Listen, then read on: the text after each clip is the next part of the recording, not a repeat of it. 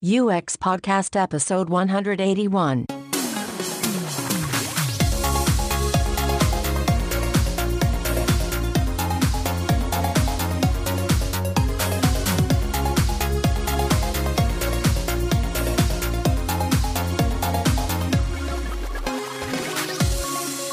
You're listening to UX Podcast, coming to you from Stockholm, Sweden. We are your hosts, Per Axbom, and James Royal Lawson.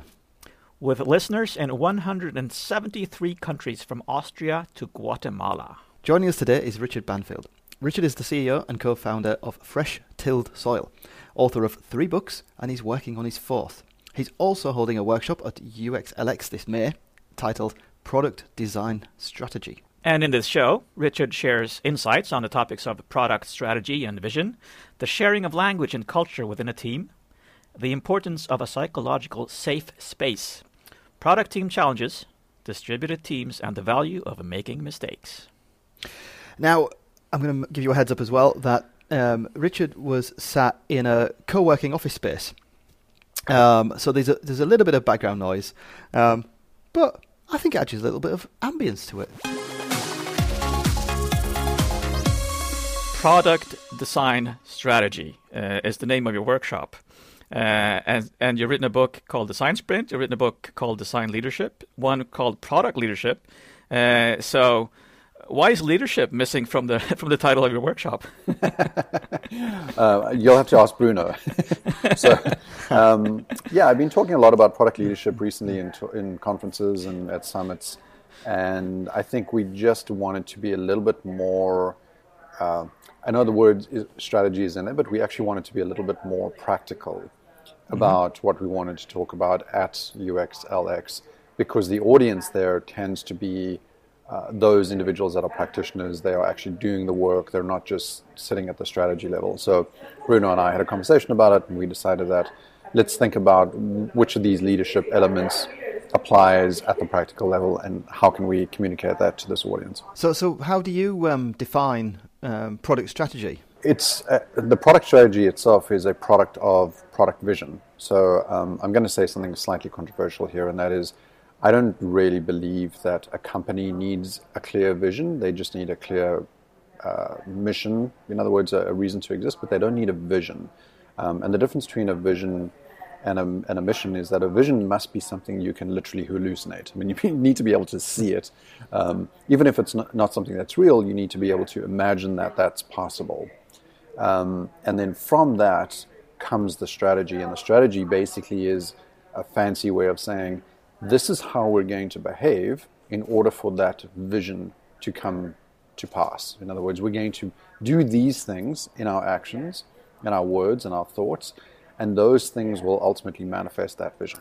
Right, so it's, it's more of a cult- cultural mindset. And I think that's necessary. I think we've kind of forgotten how to bring the philosophical nature of vision back into the business. We've got pretty good at strategizing, strategery.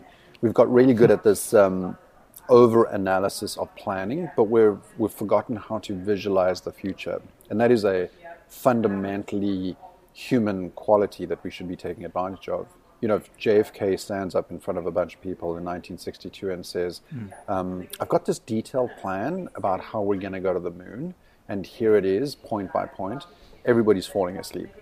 But if he stands up there and says, we're going to do something that's incredibly difficult, it's hard, we're doing it because it's hard, we're actually motivated because it's difficult, um, and we're going to send a man to the moon that's incredibly inspiring. You you actually want to get involved in that, even if you don't know exactly what your role might be. You, you're you're suddenly excited about it. You're like, yeah, I want to go to the moon. I want to be part of that team. Um, so I think we've we've got really good at planning, but we've also in the process forgotten how to be good visualizers and good manifestors of those visions. Wow, I, I love that actually.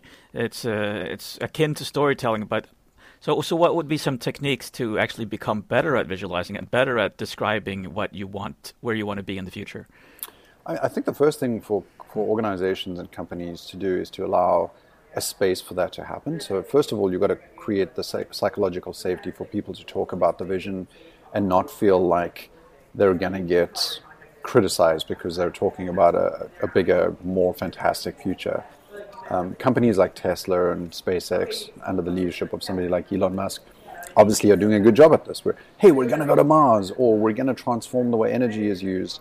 Um, those kinds of big, fantastic visions need a safe place to live. So you have to create a company culture that allows for that conversation to happen without people feeling like they're going to get uh, criticized for that or even condescended. Like, oh, well, you know, how are we going to do that? That's the, you know, we, bec- we become a bunch of analysts. Every question that anybody, mm-hmm. or any, anytime somebody says something, we say, well, how are you going to do that? Um, mm-hmm. And and that curtails people's creativity.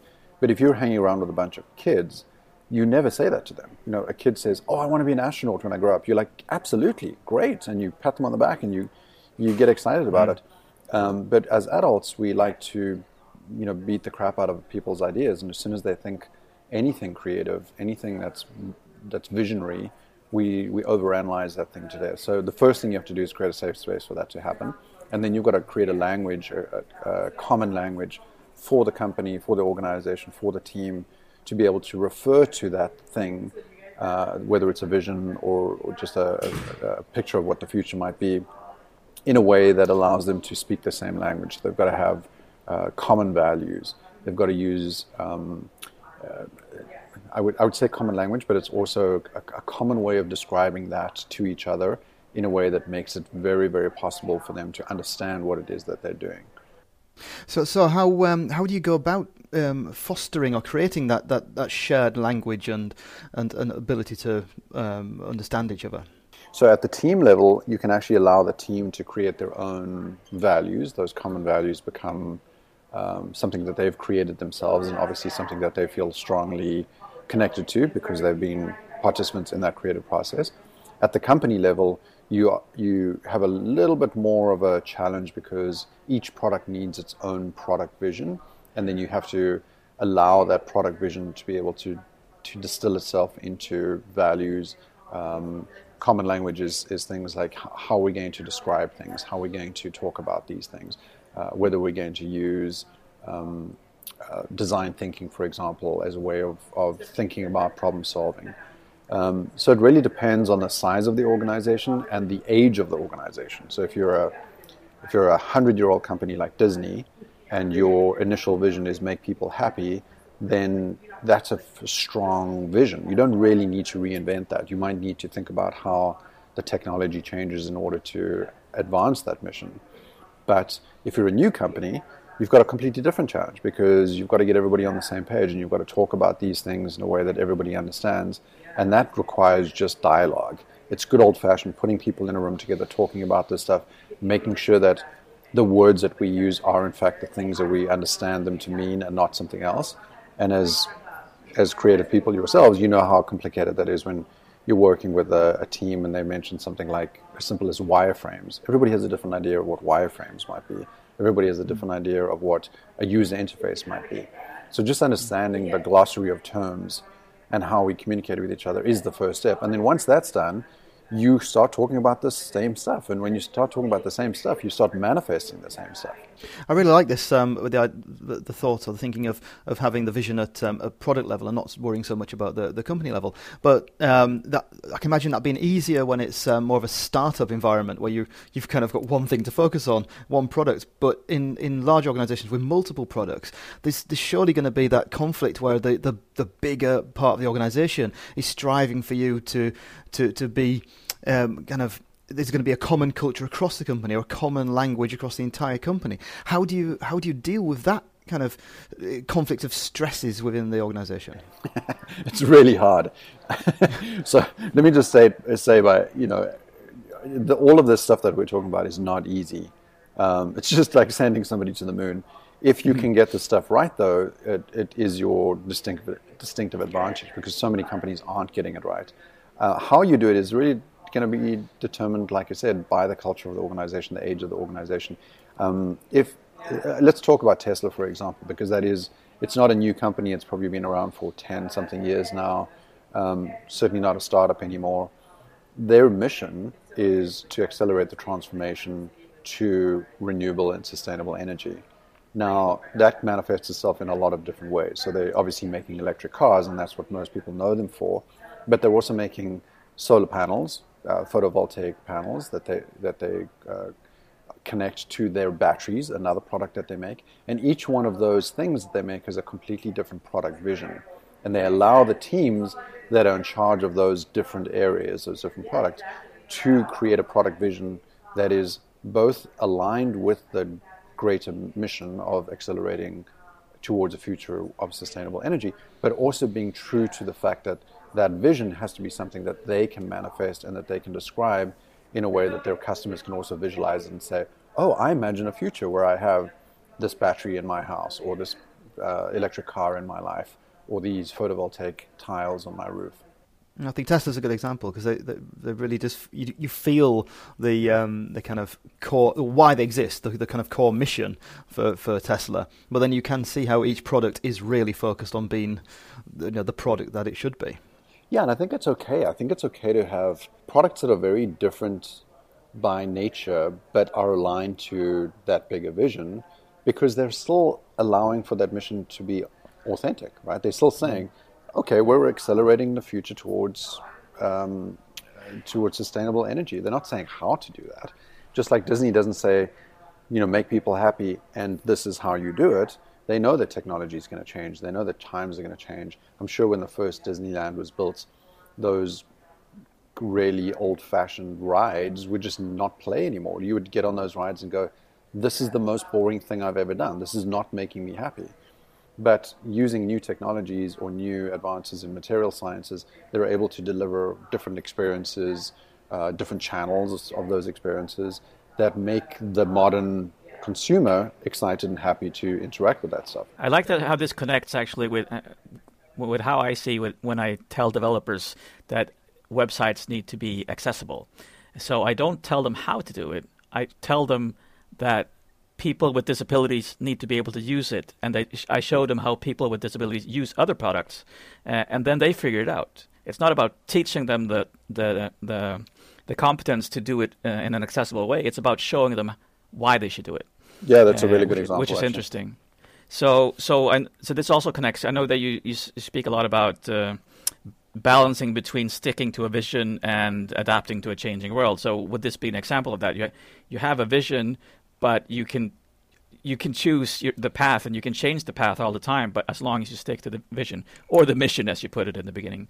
Yeah, like I said, you know, the mission is normally at the company level. The products will come and go yeah. as things come mm. and go, as technology changes or channels change or consumers' uh, preferences or needs change.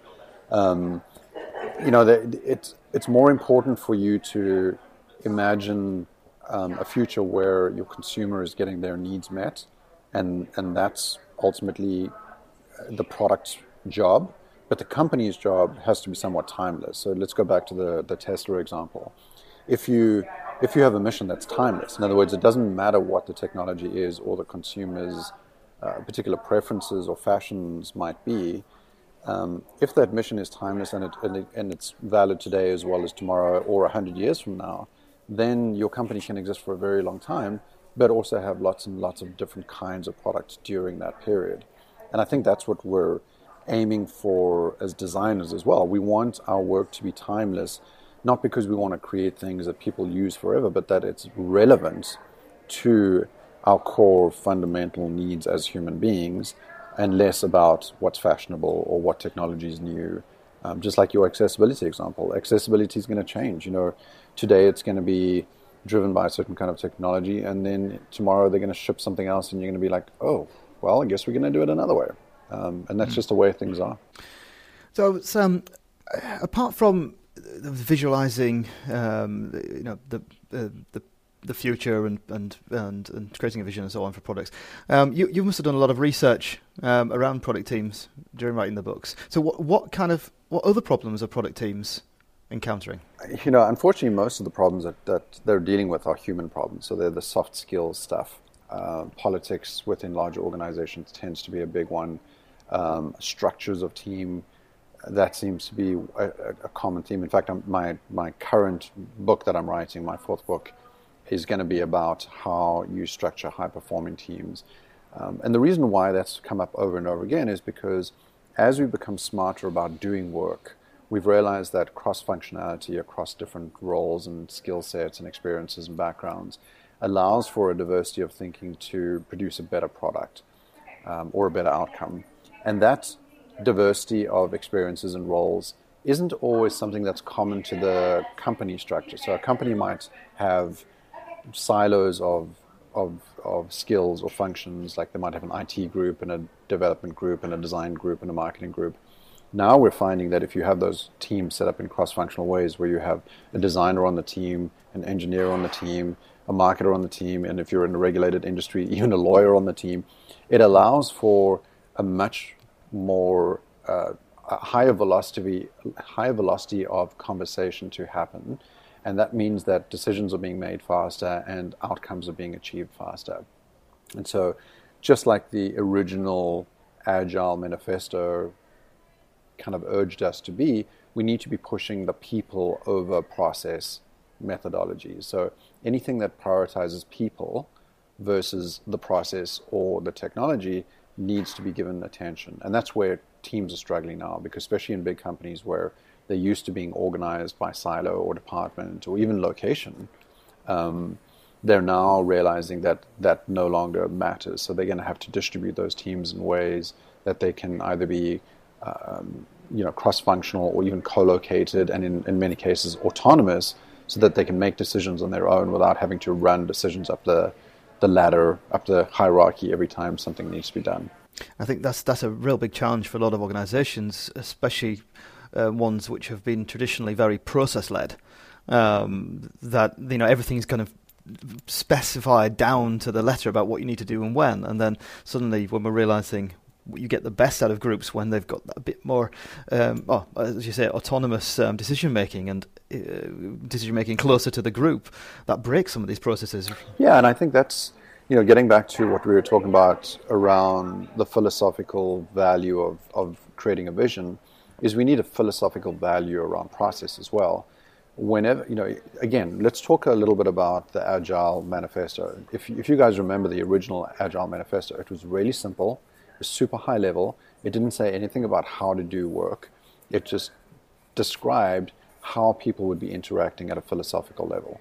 And then it's, it allowed you to, to use that framework, that philosophical framework, to go ahead and do what was relevant in your context or your business or your culture. What happened is a bunch of consultants got hold of it and turned it into dogma. And they started saying, no, you have to do this. You have to meet at this time with these people, and you have to do these things, and you have to have a backlog, and you have to have these artifacts and these outputs. And when that happened, the dogma turned people into process orientated individuals as opposed to people orientated individuals. So it actually broke the original uh, value of the Agile Manifesto. And that's sad because it's actually a really cool idea. That, that original manifesto is a really good concept but we've implemented it really badly, and so we've we've sullied it, and now nobody really trusts it anymore. Uh, just like they don't trust lean as much anymore. They, you know, we're living in this era where it's, hey, we spend all this money and time coaching our people on agile and lean, but it's not working. Why? Well, it's because we prioritize the process stuff and the dogma over the conversations that people need to have and being human and interacting with each other in human ways. Yeah, it seems like people are almost afraid of the philosophy. They're afraid to be human. They're afraid to have these open discussions because they want simple answers that will give them uh, simple tools to achieve their goals at work and then they can go home. Yeah. being human is hard, so why do it? It is, yeah.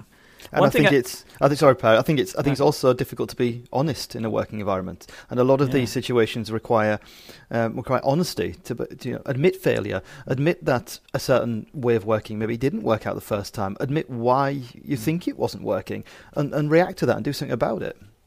Yeah, well, I don't, I don't know if Bruno actually paid you to say that, James, but um, apart from my workshop, I'm actually going to be doing a talk on failure and how teams can embrace failure as a way to advance their knowledge and open those portals to new knowledge through failure um, and allow for vulnerabilities and allow for embarrassment and allow for shame to happen because that's when you advance your learning. That's when you advance your your uh, your understanding of yourself and of the group and of the work that you're doing. You don't really learn a lot from success. Success doesn't make us um, open up that new portal and say hey you know this is something that's always going to work because we know that we're probably just really lucky. But failure gives us a really, really good insight in, in, into what needs to be done next time. You know, what can we avoid? How can we communicate differently? How can we use a different process? Um, and so, yeah, I don't know. Like I said, I don't know whether Bruno paid you, but that's going to be part of the the UXLX. Uh. He hasn't paid me so far, but I'm going to send him an invoice now. no, but it's um, you're quite right. I mean, we've, we've reflected before on how um, after being in the business for as long as we, we have, that you you realise and learn that actually most of the things you do are actually kind of failures, um, and that's not a bad thing. That's that's all part of of design and and research and learning and and trying to produce something a little bit better next time. Um, yeah, and, that, and, and, and, that's fine. Uh, you know, I'm a biologist, and one of the things I always ask myself is, you know, what does biology do in these situations? And and one thing you realize is biology is like the ultimate user testing system, right? It just keeps trying, keeps evolving new ideas, and a lot of those ideas don't work, right? Tons of them don't work. There's a lot of terminal points on the evolutionary tree, um, and that's okay.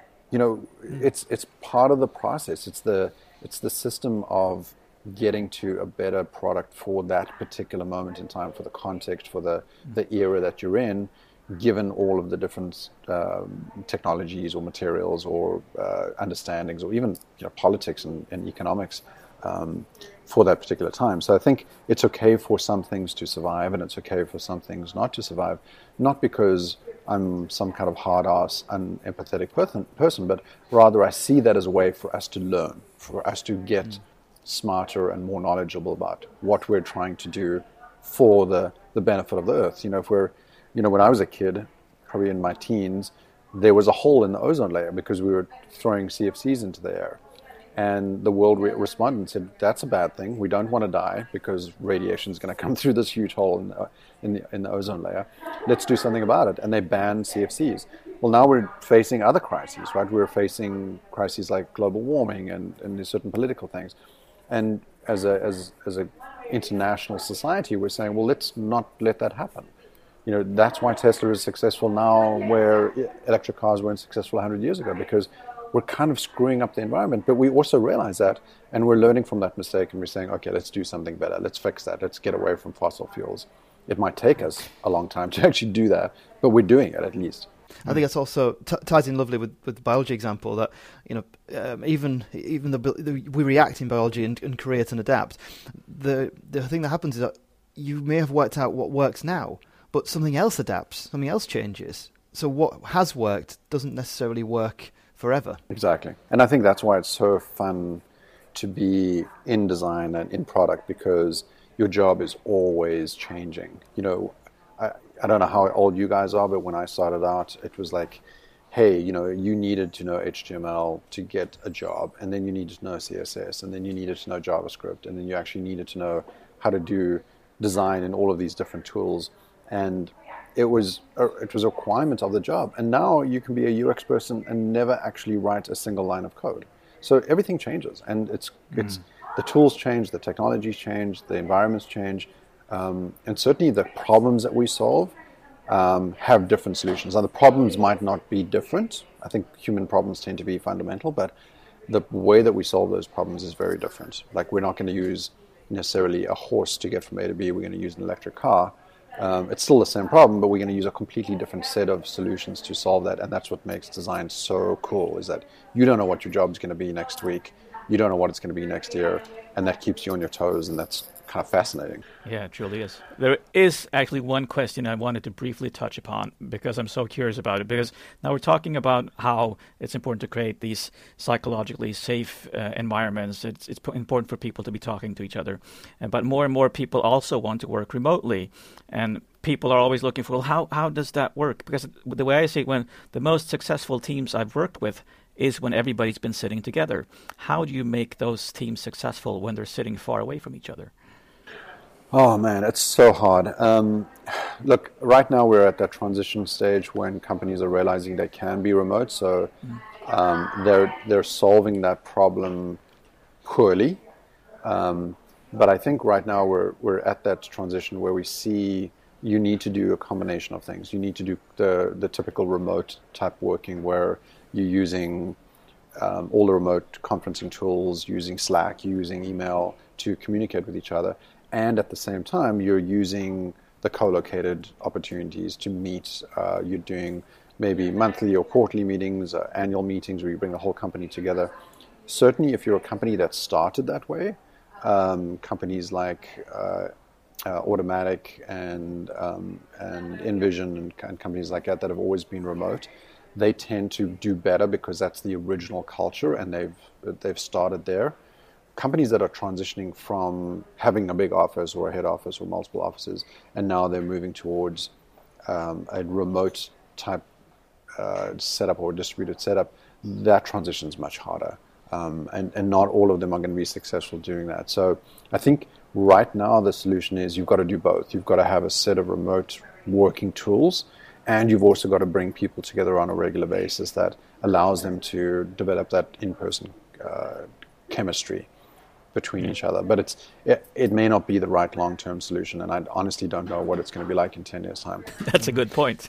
and I think also it's um, we, we, see the well, I've seen the difference when you're working in a um, as a distributed team, but then also as, as a distributed team um, cross culturally. Um, so, so several countries, um, maybe even where some of them are, are, not. I mean, of course, we live and work in Sweden, so you know we're we're often mixing between a Swedish um, part of the team and um, a part of the team that's in another country doing some development or doing some design, um, and that adds an extra layer of complexity to to the, the, the shared language, shared values, and mm. and success factors that we've discussed. Yeah, yeah, it's really hard, and I, as somebody who's run global companies, I know that that's not something that you can get over particularly easily easily. You actually have to spend a lot of time with each other, getting to know those cultures. Um, and you can't just be a tourist. You can't just kind of fly in for a couple of days and meet in a room and then leave. You've got to get to know the culture, not just the human beings mm. that you're working with. And that means mm. spending time there, and that can be expensive. You know, that can can result in costs that you thought you wouldn't have to spend because you didn't have an office. You're like, oh, well, we're not going to spend thousands of dollars on an office but you actually end up spending money on travel and, and accommodating those people as they get to know each other. Um, and, and it's worth it because if you've got a small group of well connected, cross functional people that are really understanding of each other and relate to each other really well, you've got success. But if you've got um, a, a disconnected team that's not communicating very well, then you've got problems, and that's going to ultimately catch you know you might be solving you might be saving a lot of money not having an office, but it's going to catch up to you eventually, and you're going to you're going to have to pay the price for that. Really, really good points. Unfortunately, we're going to have to round off now, but uh, this has been a great chat. I've had so many insights. Maybe most important, don't beat the crap out of other people's ideas. Uh, you, well, hang on. You can be hard on ideas. You just can't be hard on people. I'm really looking forward to seeing you in uh, Lisbon in May as well. Yeah, yeah, I'm really excited about it. Yeah, I yeah. loved last year; it was a fantastic conference. So I can't wait for yeah. this year. Thank you so much. Thanks very much, Richard. Cheers, guys. Bye. We finished off talking there about the um, the the whole thing with remote working or distributed teams, um, and this is something something that's always fascinated me really since since it first became even a, a possibility. I was actually going to say remote possibility um, of, of, being able to, to work somewhere else. Because you know, in, in my in my heart, in my head, this should really really work. It should be you know being someone that's been online since the eighties. And I've I've got no problem with, with chatting to people digitally, and and I'm I'm not really mm. worried about meeting them physically. Um, I'm comfortable with that. So I kind of have that that desire that it, it will work. But like you said in the interview, um, the best teams you've worked with are the ones where you've sat together. I know that's so true, but I think it. I mean, it, it's it's not only about the meeting itself. I think it, I guess it's just about those little chit chats that you have for two or three minutes across the day as well, that enables you to feel so much trust with these people that you relax in a way that you don't if you aren't connected to the people in a fa- in a face to face fashion. But, but what what we're saying there then is it's not the mm-hmm. it's not the the co-location that's key there. Um, it's it's the time to be able to to um, build a relationship, whether it's in the same space or remotely, um, which in its own turn allows you to create the the shared um, the values or shared um, language and understanding. Mm. like I mean, in Sweden we have our fika, hmm. our like coffee uh, moments for coffee in the afternoons. And I think, I mean, there are so many. I've heard of teams that actually have a large display on the wall, where one team in one country is sitting on the display on the wall. Uh, so you're actually able to just lift your head and talk to a person across the world. Mm. And I'd like to see more experiments with those types of ways of working together. But in that sense, you could also have a coffee together and just sit around a sofa, but just have one screen in the middle and the other sofa is behind that screen or on the screen. Yeah, or all those little kind of like um, avatar robots Mm. on wheels with iPads in the faces and kind of like yeah. Yeah, that you see and read about that are being more more and more used even Yeah. in schools, which is really excellent. So, I think we need to just go move beyond, work with the tools we have, but like understand what weaknesses there are, like body language and having eye contact, and work on how we can like tear down those barriers as well. So what we're saying there actually is um, we don't necessarily need to sit together. What we need is more time for being human. Yes, you're probably right. Uh, and I think that, uh, I mean, you and I, like you said, we've d- we've done this for so so many years since we were kids. Uh, but for a lot of people today, it, it probably is uh, more of a challenge to actually find that comfortable comfort zone in speaking to someone across a digital device. And also, everyone's everyone's different as well. I mean, Mm. even even people like me and you have been online for, for decades. I mean, you there's, we're still different. I mean, I I'm I'm actually much more comfortable with video chats like like me and you are actually doing now to record this Mm. this outro, um, compared to telephone calls. Yeah, same here. Um, you know, I I have telephone phobia. Yeah, oh, I've, I, yeah, never used to maybe Yeah. back. In, oh, it varies in, in kind of situation, but yeah, you you can feel really uncomfortable in situations which are very similar, Mm. um, and that can very much prohibit your ability to to relax, to get to know someone, to, to do the human aspect of, of, of team building and, um, Mm. and and creating shared values. So applying the learnings uh, uh, from Richard really is that we need to f- the problem needs to be defined uh, in a way that we have a vision that is timeless. How do we work together, finding a way to work together, and, and stop thinking about the technology as the ena- necessary enabler, but something has to be the enabler, and we need just need to solve that. I think maybe the children of today who are so used to working together across digital perhaps won't find this as much as a barrier. So Richard has a point there as well. We don't know what will happen in 10 years. But the people themselves might not, but the organisations might. True. Richard mentioned this on multiple points that Mm. um, uh, older companies, established um, companies, um, will have a harder time transitioning. Mm. Um, and, and newer companies or startups uh, will have an easier time because the, this this aspect of um, this this cultural aspect will be Mm. baked into the, the, the essence of the organisation. So so if there is a generational thing and that younger people will you know do have it a lot Mm. easier, they'll have it a lot easier in those newer companies than than the the, the the polarized crash that would be a young Mm. person coming into a hundred year old company. Yeah. And I also do have to mention that um, there are so many people and and uh, teams have struggling with the technology. I mean, if you spend 10 to 15 minutes at the beginning of a meeting on getting the technology to work for you for a video meeting, then you're not going to be incentivized to keep doing that. So the more problems we have currently, the less inclined people will be, will be to work this way in the future. Uh, Looking we at ha- you, Skype for Business. Yes, exactly. I think you can summarize a lot of what Richard said by thinking that you've you've got to have responsibility at team level um, for for many aspects of, of the work we do. And this is Mm. this has come up in in various um, you know articles and research that you know distributed responsibility and you know putting it down in the team. The team knows best. I mean, the whole agile thing is based on the the team Yeah. knows what resources it needs. It knows what's going to kind of like you know what needs to be planned, what what things to work on now, and yeah, all this stuff lies. The knowledge lies at the team level, and the same thing goes for for the product strategy or rather product vision, as Mm. Richard was saying. Um, and it doesn't matter if they're top of the organisation; they can be inspiring and, and, and visionary, but your team needs to be human and treat Yeah. each other like human beings. I agree. So, thank you for joining us today. Links and notes from this episode can be found on uxpodcast.com. And please add us to your podcasting client of choice if you aren't already a subscriber. And it's that time of year again for our um, listener survey.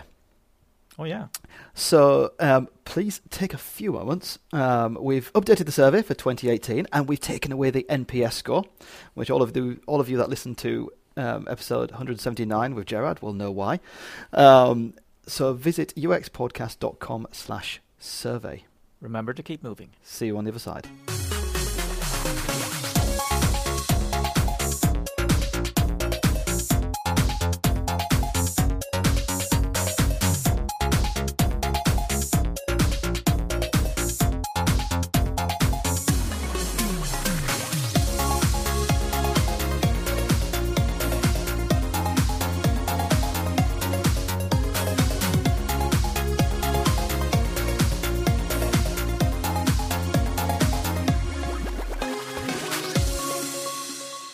Knock.